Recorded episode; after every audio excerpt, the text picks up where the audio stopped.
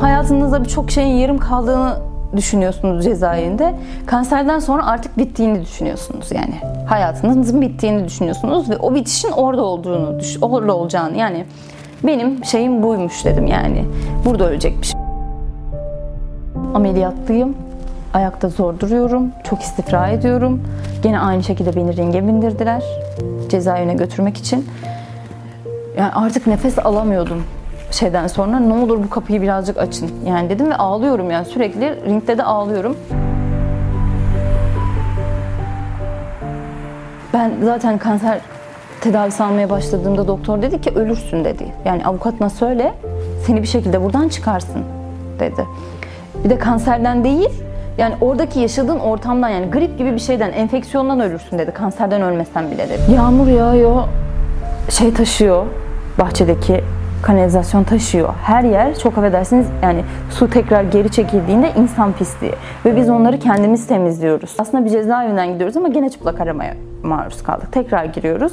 Tekrar çıplak arama yapılıyor. Karakoldayken sonra beni bir odaya götürdü bayan polis. Her yerinize bakmamız lazım. Arama yapılması gerekiyor dedi. Her tarafımı aradılar yani. Anadan doğma bir şekilde arandım. İğnelerimi, başörtümü, pardüsemi hepsini aldılar. Allah'tan başımda bir iç çember vardı da onunla durdum. Betül cezaevinde kanser ameliyatı olduktan sonra kaç ay daha cezaevinde yaşamak zorunda kaldın? 4 aydan da cezaevinde kaldım. Yani 4 Ekim'de ameliyat oldum, 2 Şubat'ta tahliye oldum. Orada 2 tane kemoterapi aldım cezaevindeyken.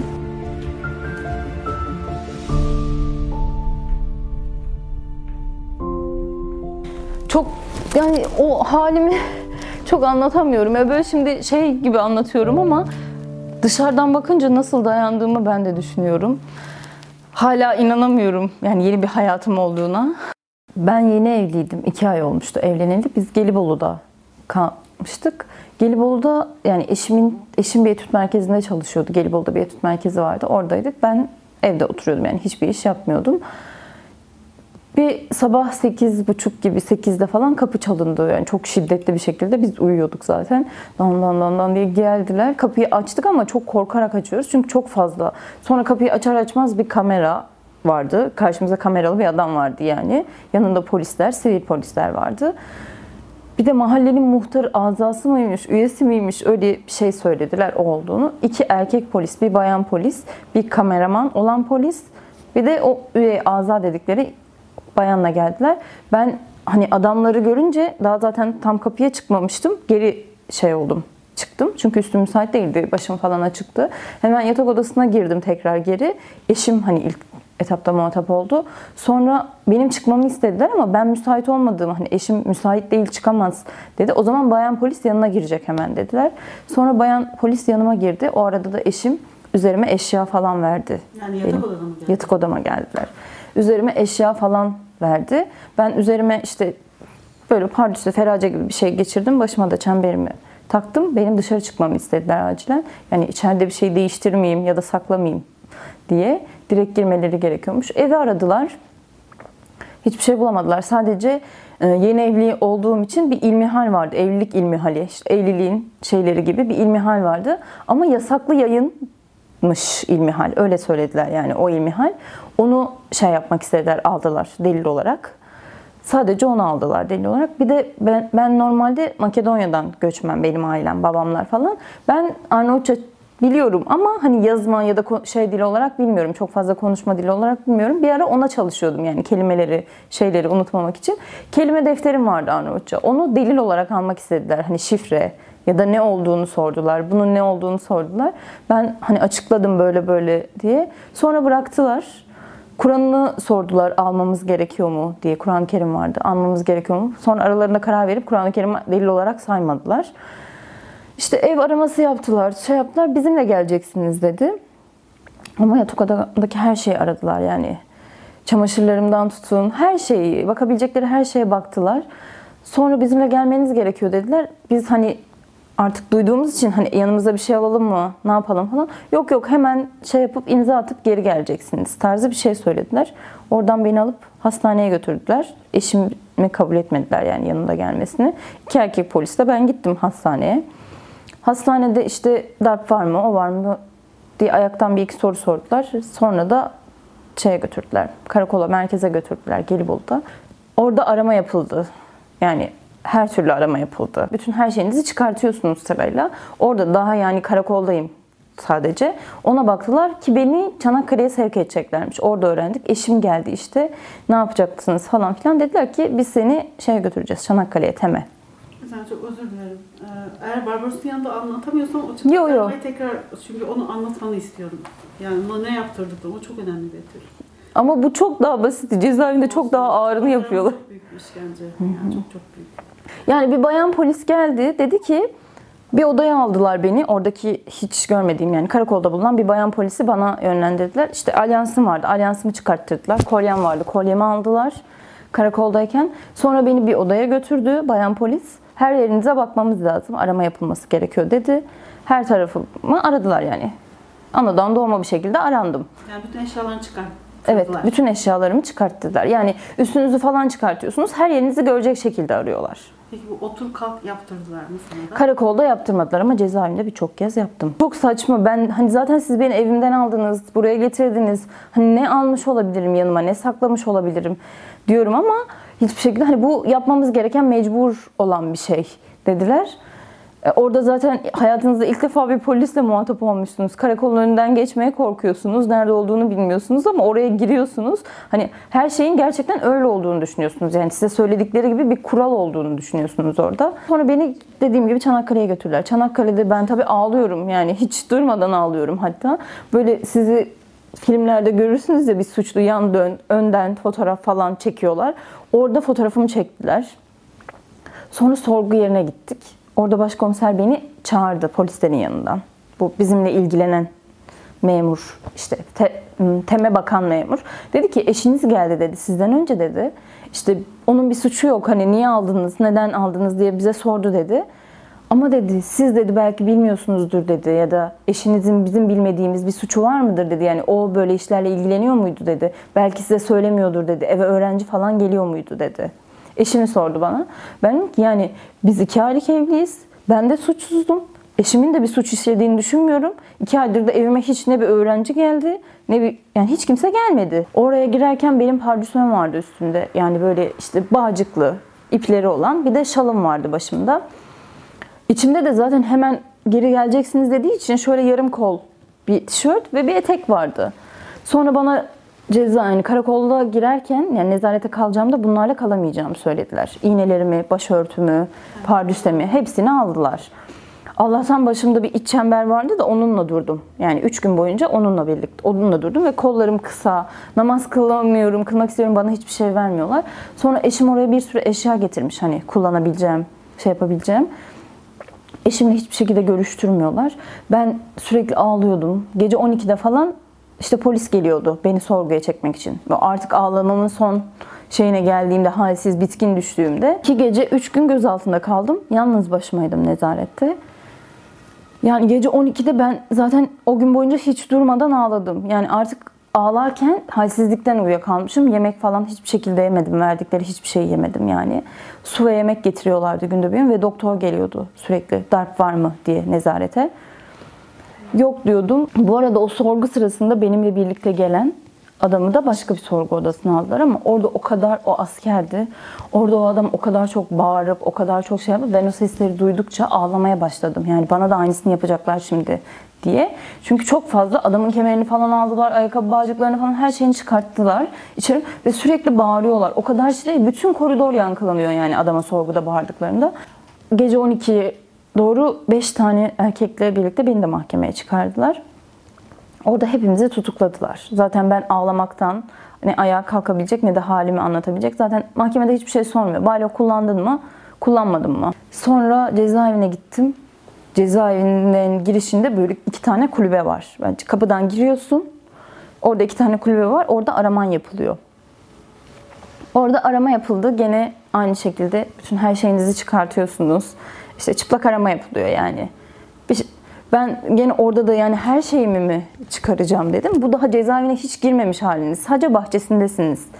Bir gardiyan geliyor bayan kısmından. O akşam nöbetçi olan o gece.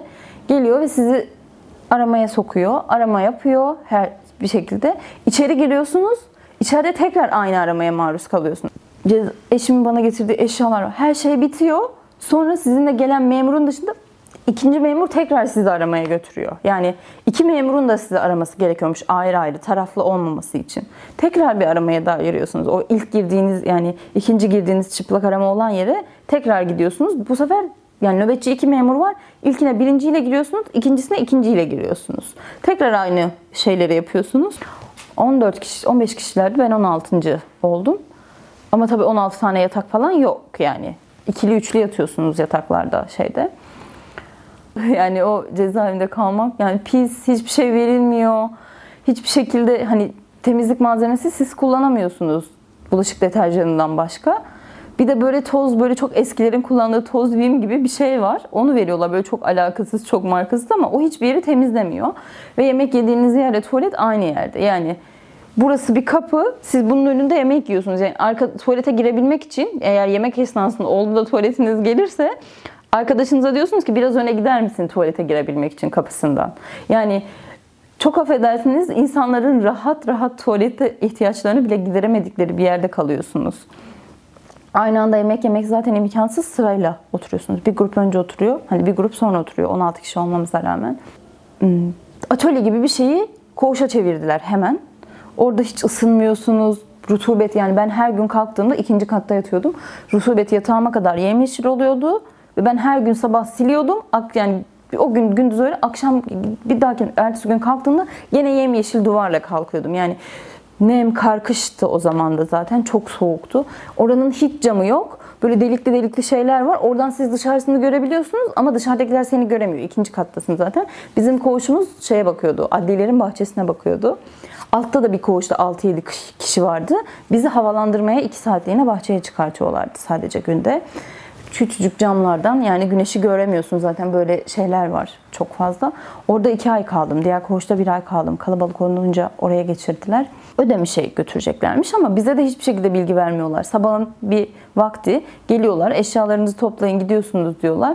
Bir ringe bindiriyorlar ve 8 saat o ringin arkasında Ödemiş'e gittik biz. Artık ben o şeyde, beni zaten çok yol tutuyor normalde de. O ringde o kadar fenalaştım ki, yani istifra etmekten bembeyaz oldum. Artık abla kapıyı çaldı. Hani çok kötü bir hava alması lazım diye, hava alamıyorsunuz. Beni dışarı çıkardılar. Böyle Kaz Dağları'nı bilirsiniz belki.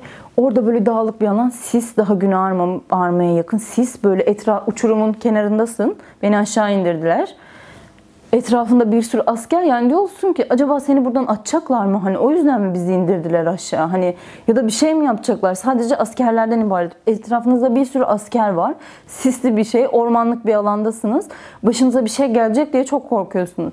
Dedim ki yani ağlayan, lütfen bize ne yapacağınızı söyleyin. Yani artık bu nereye gideceğimizi, ne yapacağımızı bilmediğimiz bir bilinmezlikle içeride oturmak bizi daha kötü yapıyor dedim.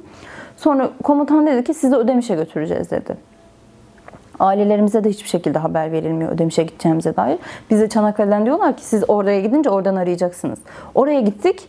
Aynı şekilde aslında bir cezaevinden gidiyoruz ama gene çıplak aramaya maruz kaldık. Tekrar giriyoruz. Tekrar çıplak arama yapılıyor. Siz artık buna alışmayın. Karakolda, cezaevinde tekrar 2. 3. 4. 5. hep böyle geliyor. O kadar eski ki o cezaevi ve birileri yerde çamaşırı yıkıyor. Böyle iplerde şeyler, böyle tam bir cennet mahallesi gibi bir cezaevi. O kadar eskiydi ki. Ben biz nereye geldik? Biz burada ne yapacağız? Ve şartlar çok kısıtlı. Yani imkanlar o kadar kısıtlı ki o cezaevinde. Yağmur yağıyor. Şey taşıyor. Bahçedeki kanalizasyon taşıyor. Her yer, çok affedersiniz, yani su tekrar geri çekildiğinde insan pisliği. Ve biz onları kendimiz temizliyoruz. Yani bize bir çizme veriyorlar. Allah razı olsun o kadarını verdiler. Çizme veriyorlar. O çizmelerle şey yapıyorsunuz, yani fırça, sadece o zaman çamaşır suyu veriliyor. Bahçeye dökebilmemiz için, o da kontrollü. Yani o insan pisliklerini bizim arkadaşlar temizledi. Yani biz temizledik sırayla. Artık düşünün, o kadar sık oluyor ki nöbete döndürüyorsun. Yani bir temizleyen ikincisinde diğerleri temizliyor. İkincisinde öbüründe diğerleri temizliyor. Ve en kötüsü de hadi onu temizleyince geçmiyor. O kanalizasyon taştığında artık her yere fare geliyor. Yani onunla birlikte. Bir dolabı açıyorsunuz mesela, giyim dolabınızı. Üzerinize fare sıçrıyor. Dolabı açmaya korkuyorsunuz artık dolabınızı. Bütün eşyalarınızın üzerinde bir sabah kalktığınızda fare pisliği oluyor ve her şeyi sıcak su olmayan bir yerde, buz gibi bir yerde yıkamak zorundasınız elinizde. Ya bu kaloriferin yanmadığı çok doğru mesela. Diyorlar ki işte 15 Kasım'da resmi bir tarihi var. Kalorifer 15 Kasım'dan önce yanamaz. Ama 15 Kasım geçiyor ama hala kalorifer yanmıyor. Zaten yandığında da sadece gece akşam 8 gibi falan 9 gibi yakıyorlar. Sabah 5'e kadar, 5'ten sonra gündüz bütün gün kalorifer yanmıyor. Ya zaten gece biz örtünüyoruz bir şekilde, duruyoruz. Ama gündüz de yatağın içinden çıkamıyoruz soğuktan, battaniyenin altından. Ve bir tane düşünün, ben kaloriferin yanında yatıyordum. Bir tane battaniyesi de kesinlikle size yetmiyor geceleri kalorifer yanmasına rağmen. O demirin, taşın olduğu bir yerde. O fareler mesela gece bir alan var, televizyon izlediğimiz bir alan. Oturuyoruz, üzerimize dolabın üstünden fare atlıyor. Yani o... Ben zaten çok korkuyorum. Ya ağlıyorduk biz ya. Fareden dolayı ağlıyorduk. Artık hani sadece aşağıda vardı, yukarı çıkmıyordu. Artık o kadar sıklaştı ki yukarı yattığın yere çıkmaya başladı fareler. Uyuyamıyorsun gece. Hani bir şey olacak mı? Bana gelir mi? Gelmez mi? Bunu defalarca yazıyorsunuz, defalarca söylüyorsunuz, defalarca dile getiriyorsunuz. Savcılığa yazıyorsunuz, ediyorsunuz ama hiçbir şekilde yok. İlk zamanlarda çok fazla itirafçılığa zorlandık. Yani özellikle Ödemiş'te çok fazla yapıldı bu. İşte her an böyle geliyorlar. Mesela müdür gelecek diyorlar. Sizi bahçeye topluyorlar. Kar, kış, soğuk, yağmur hiç önemli değil. Yani sen orada ne yaşarsan yaşa. Altan diye bir müdür vardı. Sadece Altan Bey gelecek dedikleri için biliyorum. Sizi aşağı topluyorlar. Bizim cezaevinde şöyle bir şey var. İşte bahçeye inmek için, yani koğuştan bahçeye indiğinizde böyle merdivenlerden iniyorsunuz. 5-6 basamak var. Biz hepimiz bahçede o yerdeyiz. Altan Bey merdivenlerde duruyor. Size hitap ediyor ve gidiyor. İtirafçı olabilirsiniz. Sürekli hani bizim itirafçı olmayacağımızı düşünüp hani çekindiğimizi düşünüyorlar içerideki herkesten. İşte bizi dışlarlarsa falan diye çekindiğimizi düşündükleri için itirafçı olmadığımızı sanıyorlar. Gene bir gün geldi. İşte böyle Altan Bey gelecek dediler. Bizi bahçeye çıkardılar. Yağmur. Yani gerçekten donumuza kadar ıslandığımız bir yağmurda durduk, bekledik ve Altan Bey gelmedi. Bir saat kadar beklemişizdir o yağmurda. Saçak falan yok, arkasına, altına gireyim ya da şey yapayım dediğiniz bir yer yok. Öyle bekledik, Altan Bey'in işi çıkmış gelmedi. Çok basit onlar için. Sen orada bekle, Altan Bey'in işi çıksın, sen geleme. Değil yani. Çok basit onlar için. Sen nesin ki orada? Yani suçlusun. Bir vakit geçtikten sonra bize 2 tane kağıt getirdiler. Orada itirafçılık nasıl olunur diye onu anlatan bir kağıt. Bize dediler ki bu kağıtlar çok kutsal ilan ettiler. Bunları dolabın üstüne astılar. Bu kağıtlar, biz kameradan izleniyoruz zaten sürekli. Bu kağıtları yırtan, elleyen, yerinden çıkaran, yerini değiştiren ceza alacak. Ben cezaevinde midem ağrıdığı için önce cezaevinde doktora gitmeniz için gelen doktora, yani kurum doktoruna gözüküyorsunuz. O sizi gerekli görürse hastaneye sevk ediyor. Midem çok ağrıyordu. Doktordan söyledim. Önce bir iki ilaç verdi. Geçmedi mide ağrılarım. Sonra geçmediğini belirttim. Ayda bir geliyor doktor. Geçmediğini belirttim. Beni hastaneye sevk ettiler. Hastanedeki doktor da bana bir ilaç yazdı. Mide ilacı. Ama bu ilaçlar çok ağır ilaçlardı ve kişiye test yapılmadan kişiye bu ilaçların verilmemesi gerekiyormuş. Ben hiçbir test yapılmadı bana. Ben bu ilaçları içtim. İşte sabah, akşam, öğlen böyle kutunun üzerinde yazan sabah alınacak, akşam alınacak. Öyle kendisi yazıyordu yani ilaçlarda. İçtim. Geçmedi ağrılarım. Tekrar doktora gittim. Tekrar bana aynı ilacı verdiler. Gene hiçbir şekilde ağrılarım geçmiyor. İlaçlar artık bana ağır gelmeye başlıyordu. Daha hasta oldum yani ilaçlardan sonra. Sonra tekrar başka bir doktora götürdüler beni. Genel cerrah. Dedi ki yani bir de bu arada da sürekli hastalanıyorum. Ağrımdan böbreklerime vuruyor ağrım. Yani kıvranıyorum, dayanamayacak durumda. Acile gidiyorum. Serum takıyorlar, geri geliyorum. Acile gidiyorum. Serum takıyorlar, geri geliyorum. Hep bu şeyi yaşıyorum yani. Döngüyü yaşıyorum. Hiçbir şekilde çözüm yok. Sonra farklı bir doktora götürdüler birkaç ay sonra tekrar. Oradaki doktor dedi ki ameliyata alınacak dedi. Safra kesesinde taş var dedi. Böbreklerine vuruyor dedi. Ameliyata alınması gerekiyor dedi. Ameliyat günü vermişler bana ama onlar bize hiçbir şekilde bildirilmiyor şeyler. Sadece mesela bugün yarın ameliyatınız varsa akşamüstü size diyorlar ki sayımda işte yarın ameliyatım var. Yarın ameliyata gidiyorsun. Ertesi gün sabah 8.30'da ameliyatım varmış.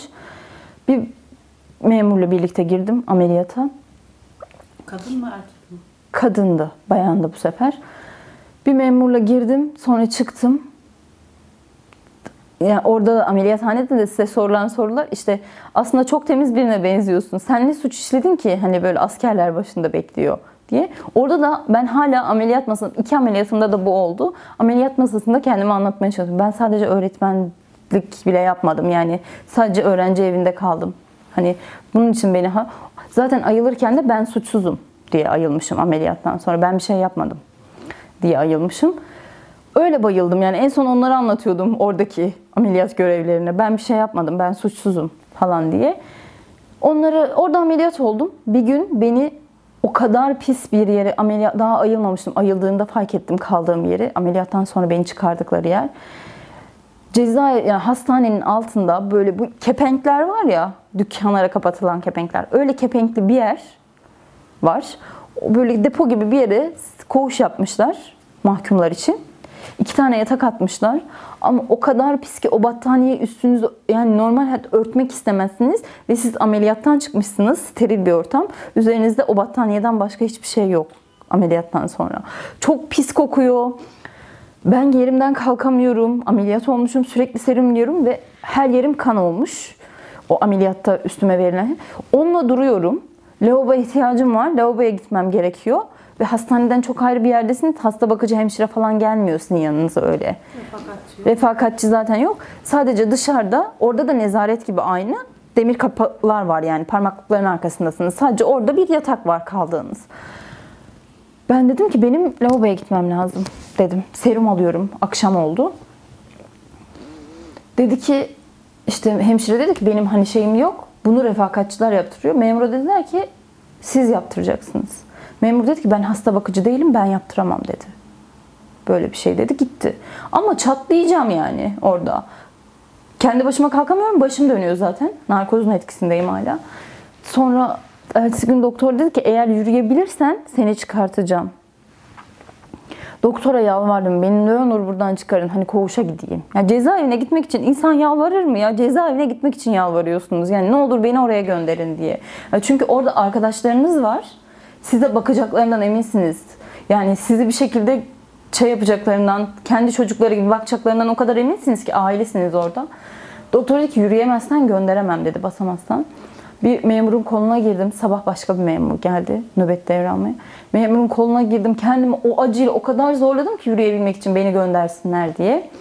Yürüdüm, doktor dedi ki tamam dedi. Çıkaracağım dedi. İşte tekrar pansuman falan yapıldı. Diren falan çıkartıldı. Koğuşa girdiğimde ağlamaya başladım. Yani çok şükür buraya geldim diye. Bana hiçbir ilaç vermediler. Cezaevinden, yani hastaneden cezaevine gittiğimde bir ilaç vermediler bana. Yani daha doğrusu doktor yazmış ama cezaevi ilacı temin etmedi hemen. Ama ilaçların bendeki etkisi geçince yani hastanede aldığım sabah serumlarının etkisi geçince benim ağrılarım başladı. Ameliyat yerim çok ağrımaya başladı. Duramıyorum yani bağırıyorum orada, ağlıyorum ağrım var diye. Doktor aslında ağrı kesici ilaç vermiş. Ama hani ertesi gün temin ederiz tarzı bir şey mi yapmışlar? Yalvardık gardiyanlara, ne olur ilacımı verin. Ameliyat olduğumu aileme bildirmiyorlar. Bize de zaten son gün bildiriyorlar ameliyat olacağını. Görüş haftasıydı. İki gün sonra falan görüş haftasıydı. Ben yürüyemedim yani görüş günüydü. Beni hemşireler, eşim de kapalı görüşe gelmişti. Hemşireler beni görüşe kadar getirdi. Orada da böyle bir taburenin üstünde oturuyorsunuz görüşte. Tahta bir tabure ve camdan görüşüyorsunuz. Çok yani ben böyle kıvrık oturamıyorum. Hep böyle oturmam. Ameliyat yerimi sıkıştıramıyorum yani. Hep şöyle hani zar zor eşimle görüştüm. Beni gardiyanlar götürdü. Bir de evet iki koluma girerek bir tanesinde koğuşta tekrar aynı görüşe çıkacak olan arkadaşım. Bir tanesinde de memur vardı. Yani onlara tutuna tutuna bir de uzun bir koridordan gidiyorsunuz. Yani onlara tutuna tutuna gittim. Onlara tutuna tutuna geri geldim görüşten. Bizim cezaevinde bu dedim ya çok farklı meslekten arkadaşlarımız var. Bir hemşire arkadaş daha getirildi cezaevine. O da Ödemiş'ten tutuklanmış. İşte bu hemşire olan arkadaşlar eğitim alıyorlarmış, farklı eğitimler. Meme kanseri eğitimi almışlar. Hatta iki arkadaş da yani Ödemiş'ten de birlikte tanışıyorlardı hemşirelerde. Meme kanseri eğitimi almışlar. Bir gün o eğitimi verdiler bize. Yani seminerini verdiler. İşte nasıl anlaşılır? Kişi kendini nasıl muayene etmelidir? Ama biz orada temizlik yaptığımız için o gün herhalde yani böyle sürekli şey yaptığım için kolumun ondan ağrıdığını düşünüyordum. Yani şurama bir ağrı giriyordu çünkü. Ben bir ay öyle ağrıyla durdum, hani geçer diye şey yapardım. Ama sonra artık böyle hani şurama ovuyordum ağrım geçsin diye. Ben burama ovarken o kanser şeyimde aldık ya, meme kanser eğitiminde. Kitle geldi. Muayene de ediyoruz kendimizi artık. Hangi günler muayene edileceğini, şey yapılacağını biliyoruz. Elime kitle geldi. Ben arkadaş da eğitimini aldığı için hani o arkadaşa şey yaptım, ya dedim benim elime kitle geliyor, hani sence ne yapmalıyım diye. Kurum doktor ayda bir geliyor. Beni hastaneye sevk ettiler. Bir ay geçti ama ben hiçbir şekilde hastaneye gitmedim. Sonra kurum doktoru tekrar geldi bir ay sonra. Ben tekrar doktora söyledim. Doktor dedi ki işte ben sizi sevk etmiştim dedi. Ben dedim ki ama hiçbir şekilde hastaneye gitmedim dedim. Doktor baktı, dedi ki ben buraya işte şu ayın işte ayın 8'inde randevusu varmış, niye götürmediniz dedi hastayı. Hocam gözümüzden kaçmıştır tarzı bir şeyler oldu, bilmiyorum falan filan dediler. Sonra doktor beni tekrar hastaneye sevk etti. 2 hafta sonra beni hastaneye götürdüler. Genel cerrahiye gittim. Genel cerrahi dedi ki evet bir kitle var, muayeneden sonra ultrasona girmen lazım. Ultrasona girmek için de bir 3 hafta bekledim. 3 hafta sonra da ultrasona girdim.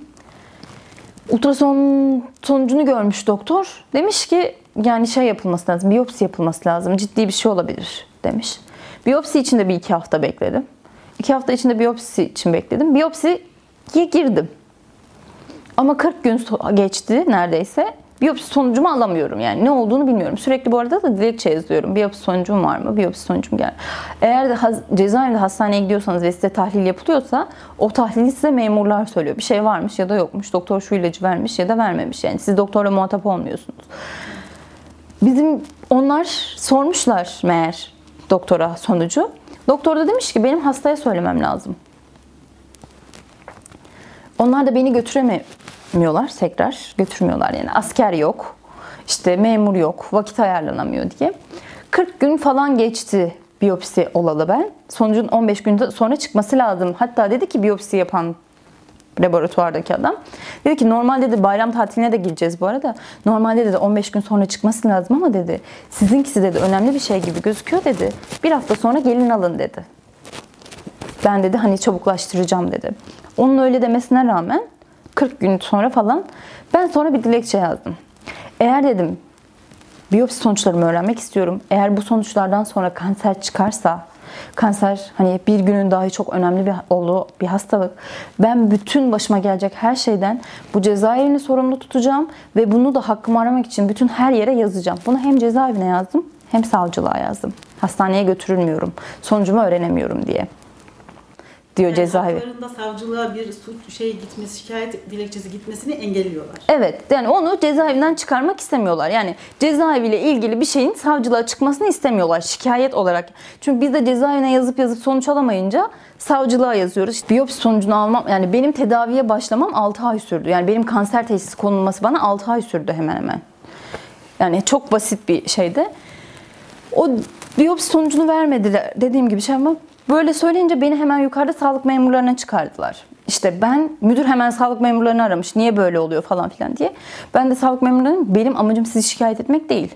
Buradaki bu engel kimden kaynaklanıyorsa ben bu kişiyi yapayım. Sağlık memurları işte hani bizimle alakalı bir şey değil falan dediler.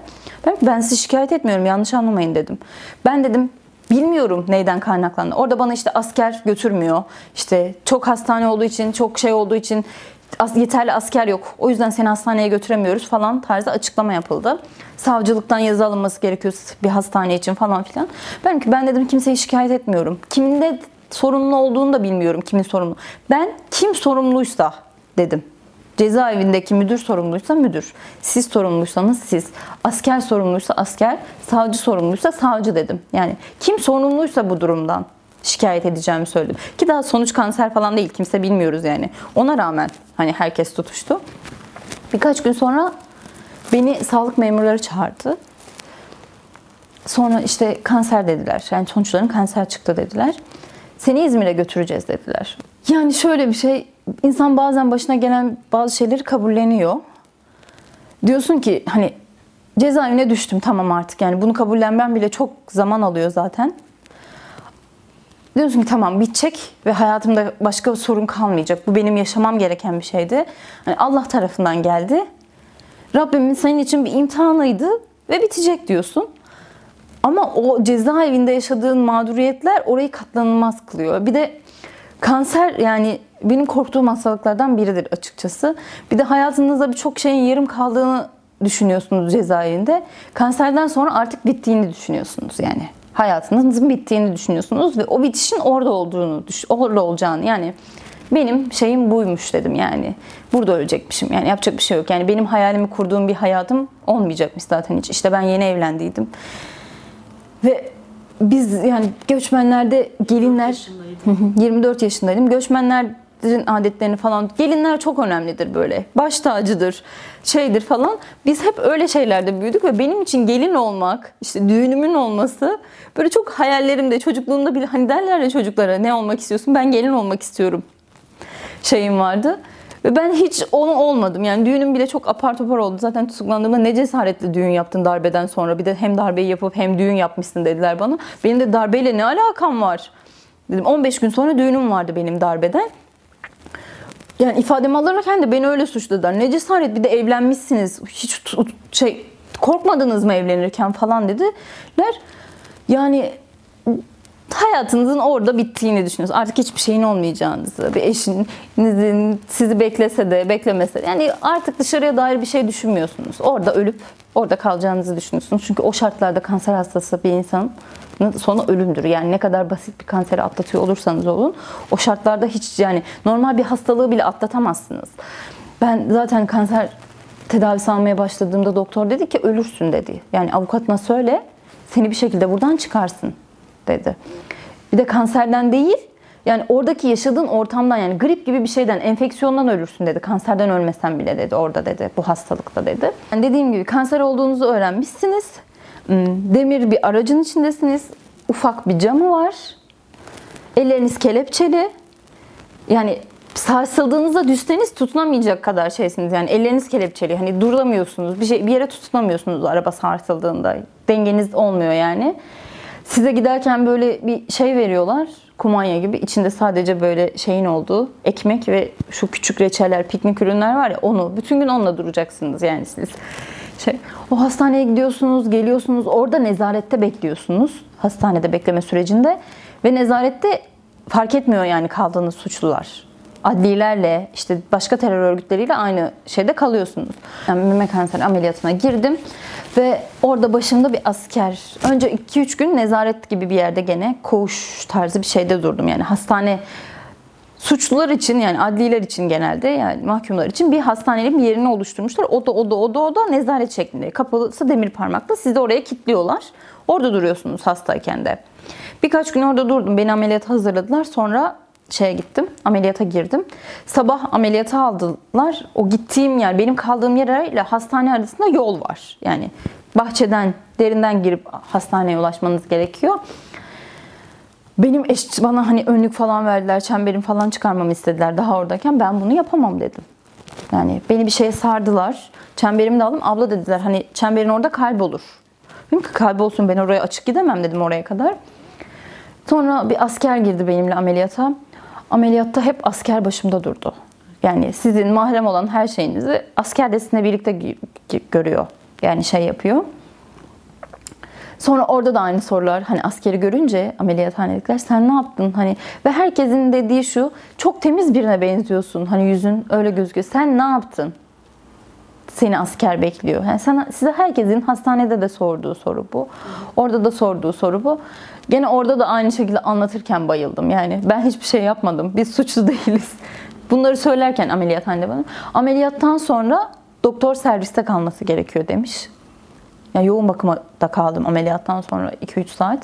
Yoğun bakımda ayıldığımda bir askerle ayıldım. Yani başımda bekleyen bir askerdi. Yani zaten kanser gibi bir hastalığı atlatıyorsunuz. Yanınızda bir askerden ziyade bir aile ferdinizin, eşinizin olmasını istiyorsunuz. Yani karanlığın içindeki karanlığa düşmüş gibisiniz. Yani çıkmazı geliyorsunuz, oldunuz. Dedim ki yani askeri gördüm. İşte ne oldu falan filan ayılmaya çalışıyorum. Sonra yoğun bakımdan çıkar çıkmaz servise almaları gerekiyormuş. Yoğun bakımdan beni koğuşa götürdüler.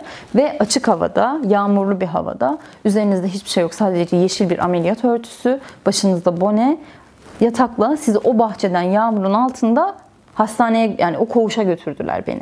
Ben ameliyattan çıktım.